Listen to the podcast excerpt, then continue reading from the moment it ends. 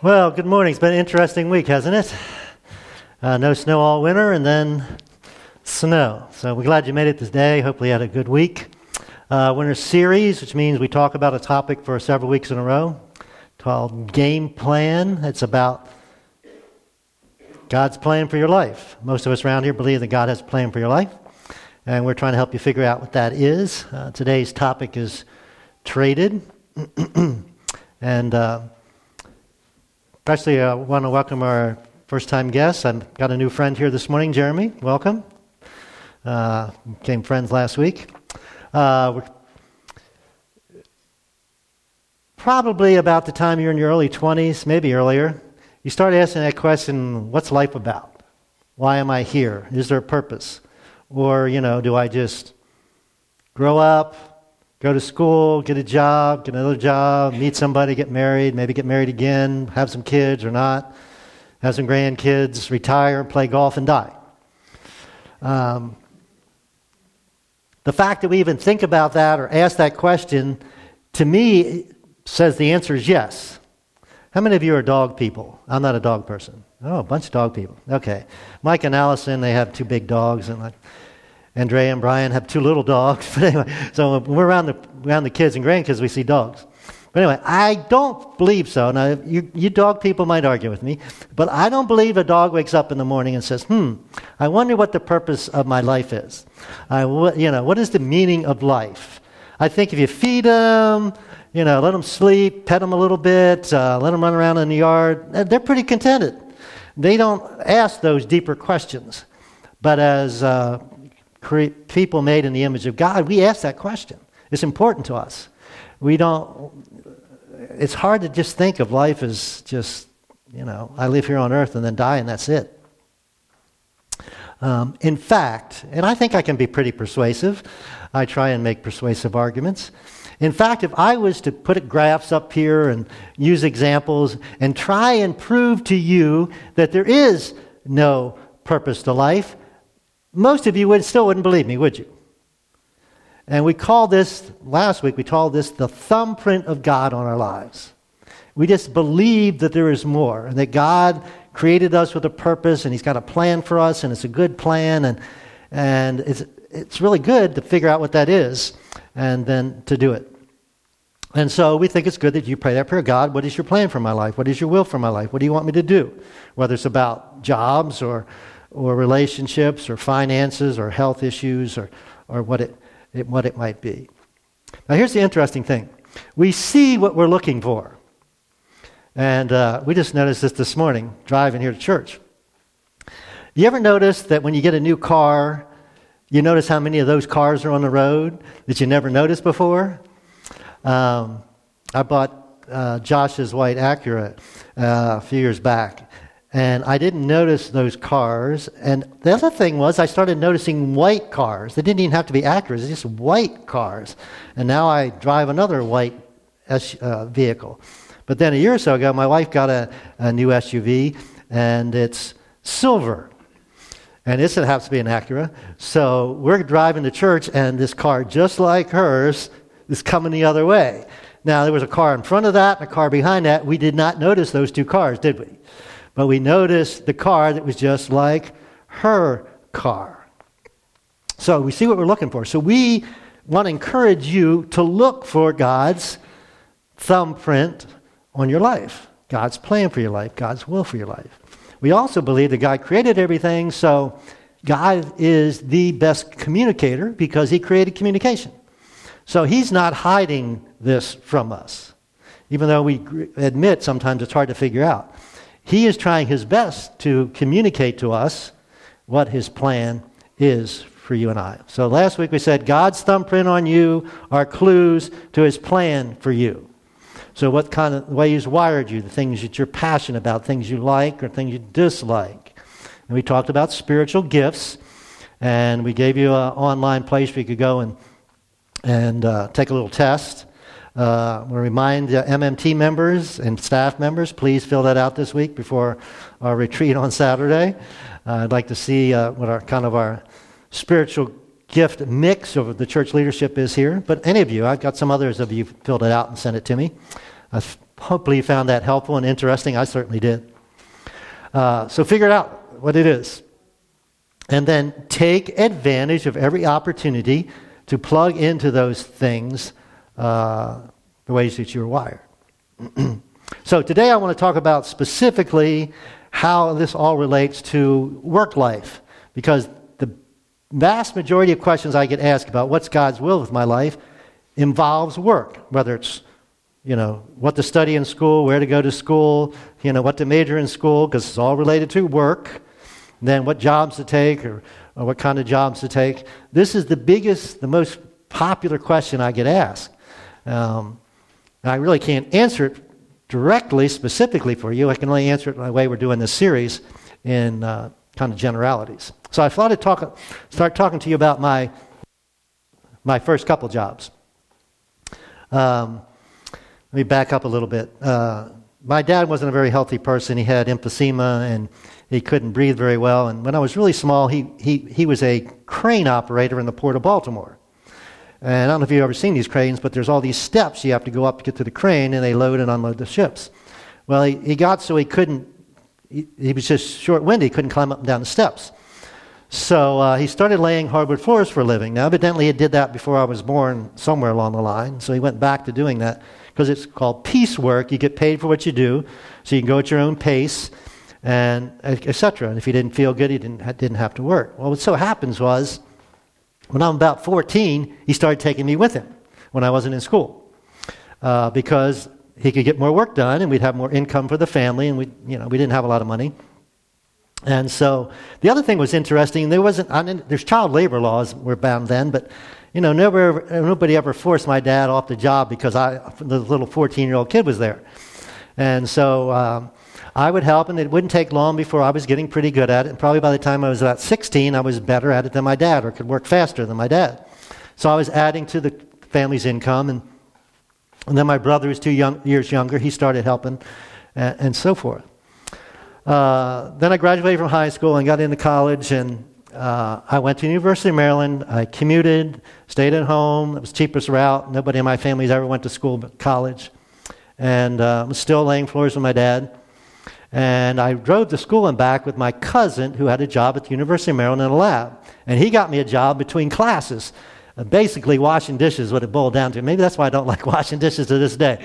But anyway, I would spend my time washing flasks and, and test tubes and so forth. So I was working, laying floorboard floors, and doing this, going to school, etc. well, my first year of college in that winter, uh, my dad dies. He's 45. He dies of emphysema. And so my brother and I kept continuing laying hardwood floors. But then something happened in the early 70s, and some of you were alive back then will know this. Something called wall to wall carpeting became popular, or was invented, or whatever. And people that even had hardwood floors would buy wall to wall carpeting to cover them up. And if you have an older house, you might have hardwood floors under your carpeting. But anyway, the hardwood flooring industry dried up. And so basically, I was out of work. And so, probably the second, third summer of my college, I didn't have a job. And so, a young guy, high school kid in my church, said, Well, I got a, a job for both of us but uh, I don't have transportation. Well, I had a car. I said, Well, I can drive us if you get us a job. Now, I've done a lot of construction stuff over the years. And for most of you, this is probably going to sound strange. But this job was doing the thing I least like to do. I would, hate maybe is a strong word, but least like to do. This was a job painting. So I spent all summer painting. And something I really don't like. And most of it was painting like on balconies. So we were out in the weather and it was hot. And anyway, anyway, it just wasn't a very pleasant work experience that summer for me. Now, with all these jobs, I never prayed the prayer, God, what is your will for my life as far as this employment? I just did it because it helped support the family and get, get through college, etc., etc. But these were the opportunities I had. On the positive side, I've never had to flip, flip burgers. How many of you have flipped burgers in your life? Well, not too many of you. That's kind of a common job for people. I never had to do that because I had these other, other opportunities. So, let me ask you, how many of you had a j- job that you ever hated? Lots of people, yeah. Okay. But you did it anyway, didn't you? And maybe your attitude, I tried to have a good attitude, but maybe your attitude wasn't the best.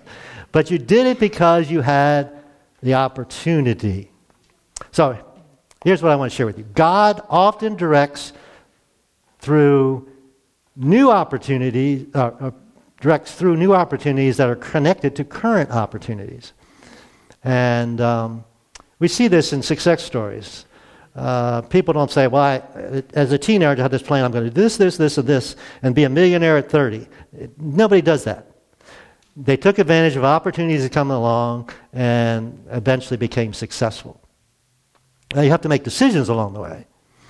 Uh, but often, as Jesus followers, and if you're not, we're so happy that you're here today. But if you're a Jesus follower, sometimes we think, you know, you just sit there and, and God's going to just bring this stuff to you. Okay, kind of kind of like magic. But it doesn't normally act that way. Uh, it doesn't normally do things that way. So, what is your current position? What is your current employment or unemployment or underemployment or retirement? What is your current situation? And what is your attitude toward that?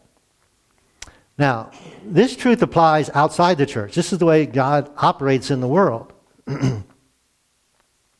and rarely is it, quote unquote, a miracle. Um, God, I believe in miracles. God does miracles. But I think we misunderstand sometimes. We read the Bible and we see these miracles in there. But there's not as many miracles in the Bible as we like to think. So I want to give you two stories as an illustration, and then we'll move on. All right, you ever heard of this guy by the name of David? All right, he became a king, a pretty famous guy. But he starts out as a teenager that's a shepherd. And my guess is he didn't love being a shepherd, but that was his family job, just like my dad was a floor layer, even though I kind of like laying floors. Um, anyways, this interesting story where this prophet Samuel comes to Joseph's dad, I mean, David's dad, and says, uh, One of your sons is going to be next king.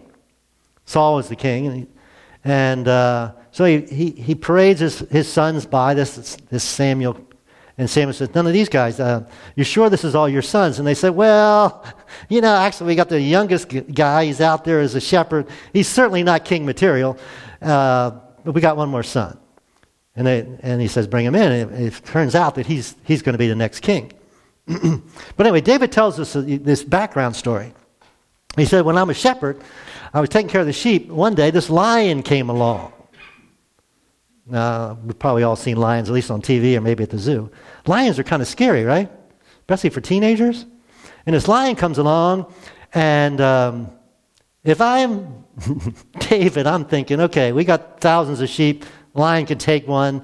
I just tell my dad, hey, this lion got one of the one of the one of the sheep. But he doesn't do that. He takes advantage of the opportunity. He has the skill, evidently, and the courage to, to kill the lion. And then he tells another story. He said, Once upon a time, this bear came along. Now, we have bear around here. I don't know how scary they are. They're kind of kind of run away. But he didn't have a gun or he didn't have a bow and arrow. He had a, a sling, a rock with a sling. And anyway, long story short, he kills this bear. I, again, I would say, hey, bear, you, know, you, you, you take one and, and leave us with the rest. So, Later on, he goes to visit his brothers. There's this battle going on. It was not much of a battle. The Philistines, the bad guys, the Klingons, whatever you want to call them, they're on one hill, and the Israelites are on another hill.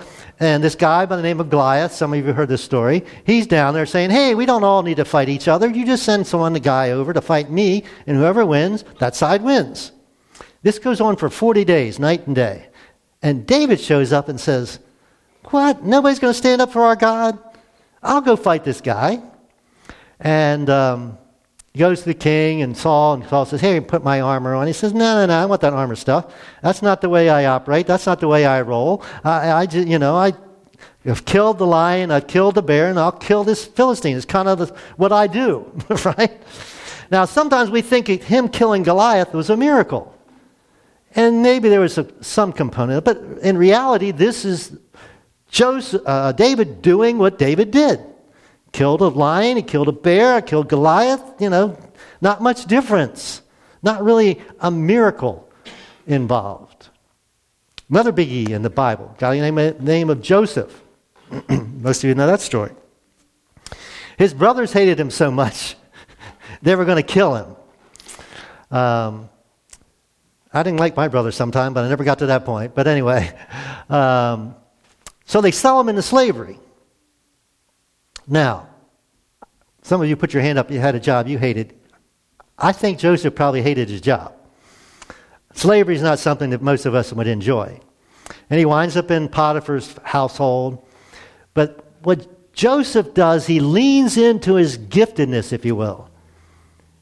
He uh, had the gift of administration. He could really organize stuff. He was just good at that. He was the way he was wired. And so before long, he becomes, he, he's running Potiphar's household as a slave.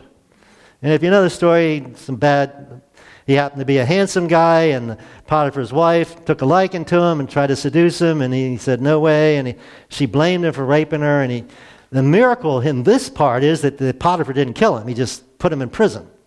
So from the time he's a teenager till the time he's like 30 years old, Joseph is either a slave or a prisoner. Talk about hating your job. But even in a prison, what's he do? He takes advantage of the opportunity, and before long, what's he doing? He's running the prison. Because he's using this giftedness, this administration gift, and people see he's good at it, and they, they, they give him this, this power. Now, if you want to talk about miracle in this story, he gets to interpret this dream, but eventually he winds up doing what? Running the whole country of Egypt using this giftedness. And, and God used him to spare his family because when the famine came, they had food to even feed his family, uh, the Israelites. So, not much miracles. I mean, there are miracles in the Bible, but God doesn't operate normally by miracles. So I put on your outline this is the way of the world because this is the way of God. God gives us opportunities we need to take advantage that lead to other opportunities we can take advantage of.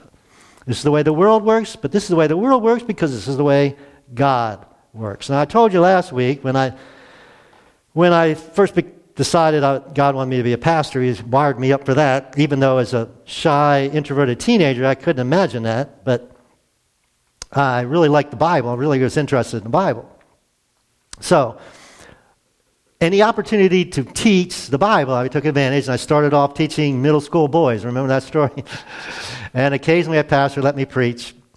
But even later, after I got a job as a pastor, one time my brother was uh, leading a youth group in a bigger church down in D.C., and they were doing a retreat, and he asked me to come and speak. And as I told you, teens and kids aren't my thing.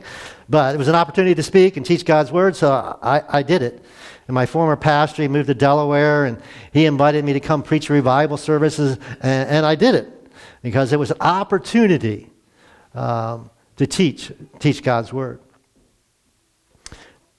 I think I also told you that uh, when I graduated from seminary, it was, it was January of 76. No church wanted to hire me. And uh, that was hard on me, but it was the reality of the situation. So I started volunteering in this little church that I eventually became the pastor of, and um, laid some hardwood floors, but there weren't many. So Melvin, my best friend, uh, was working as a carpenter. I didn't have carpenter skills; I just had hardwood flooring skills. But they hired me, and for a year and a half, I learned all kinds of carpentry stuff. Now I was frustrated because I didn't have a church job. But most of you know me pretty well. Do you think I've taken advantage of the skills I learned with being a carpenter that year and a half? Uh, some of it you see here. Um, we'll talk about that a little bit later. But I became a carpenter and used opportunities I could, and since then, with those skills. So we're going to look at something Paul wrote. And Paul started these churches and wrote letters to them. And this was the one uh, we call Colossians. And in this chapter, chapter 3, he starts off talking about difficult relationships, like uh, marriage. And he says, Wives, submit to your husbands, as he said somewhere else. And he says, Husbands, cherish and honor your wives.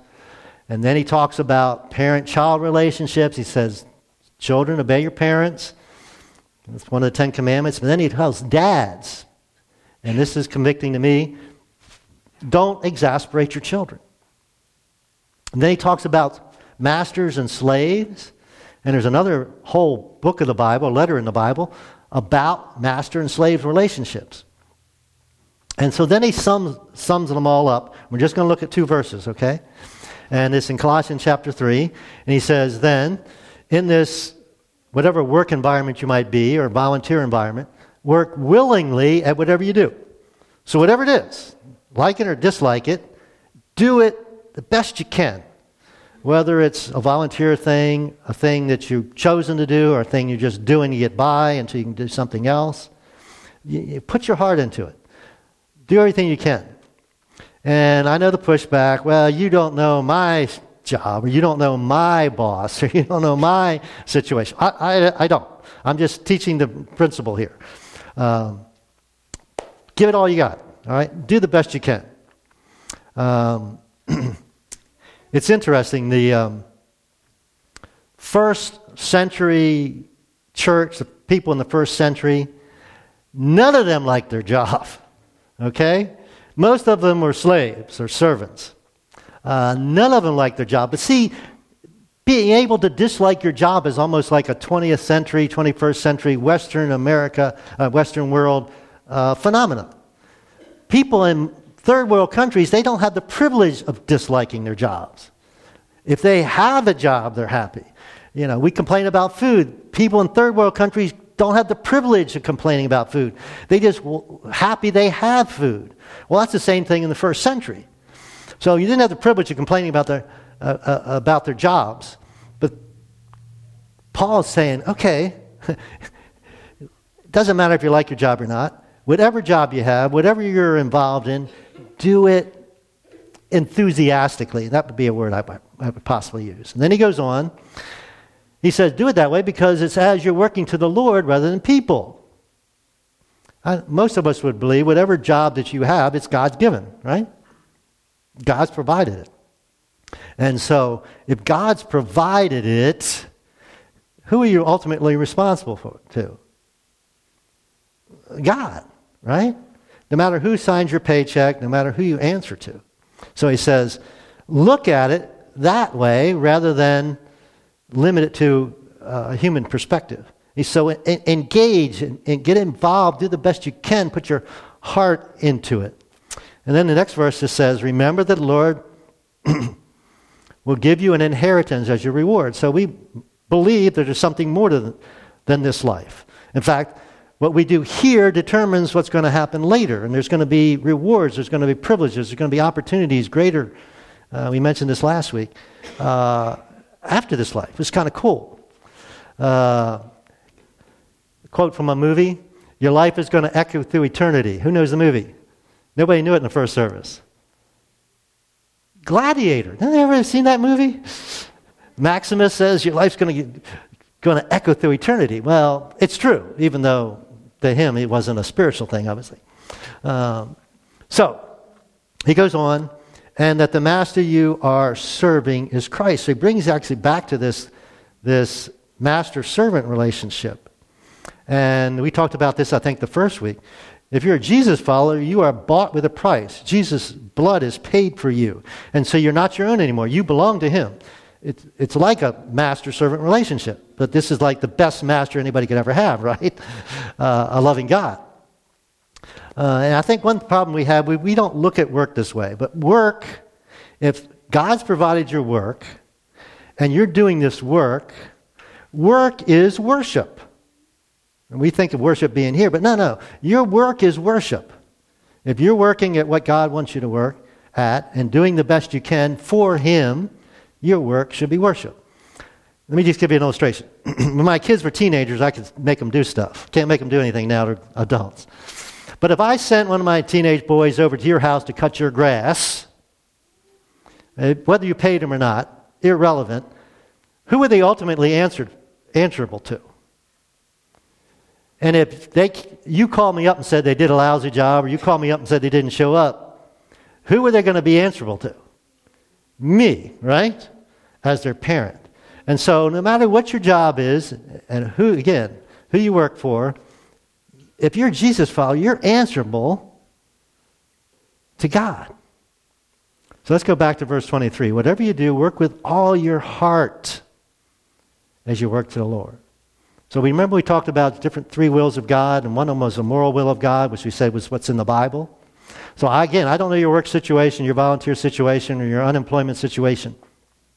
But I know this God's will for you, I don't know specifically, but in generalities, is that you work at it with all your heart. Take advantage of every opportunity.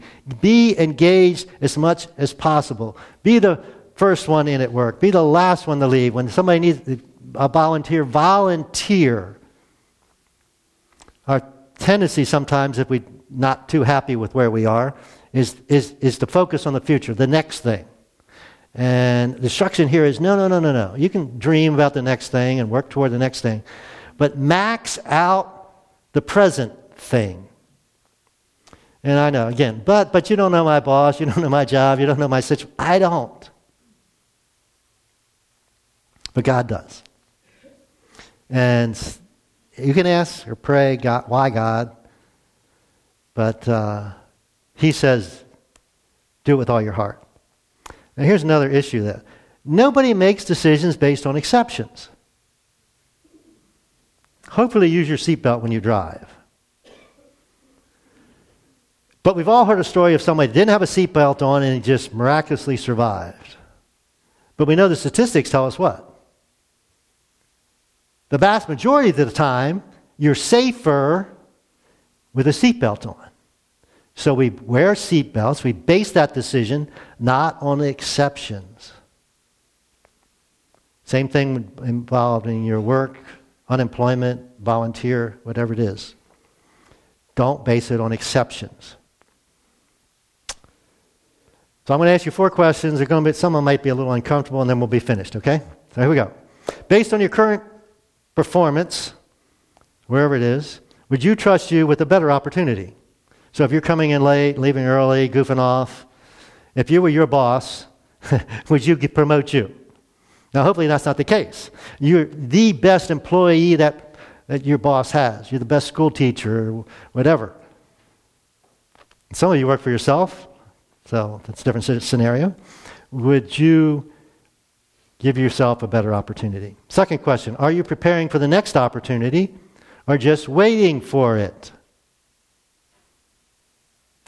And uh, like I said, I experienced that back in 1976.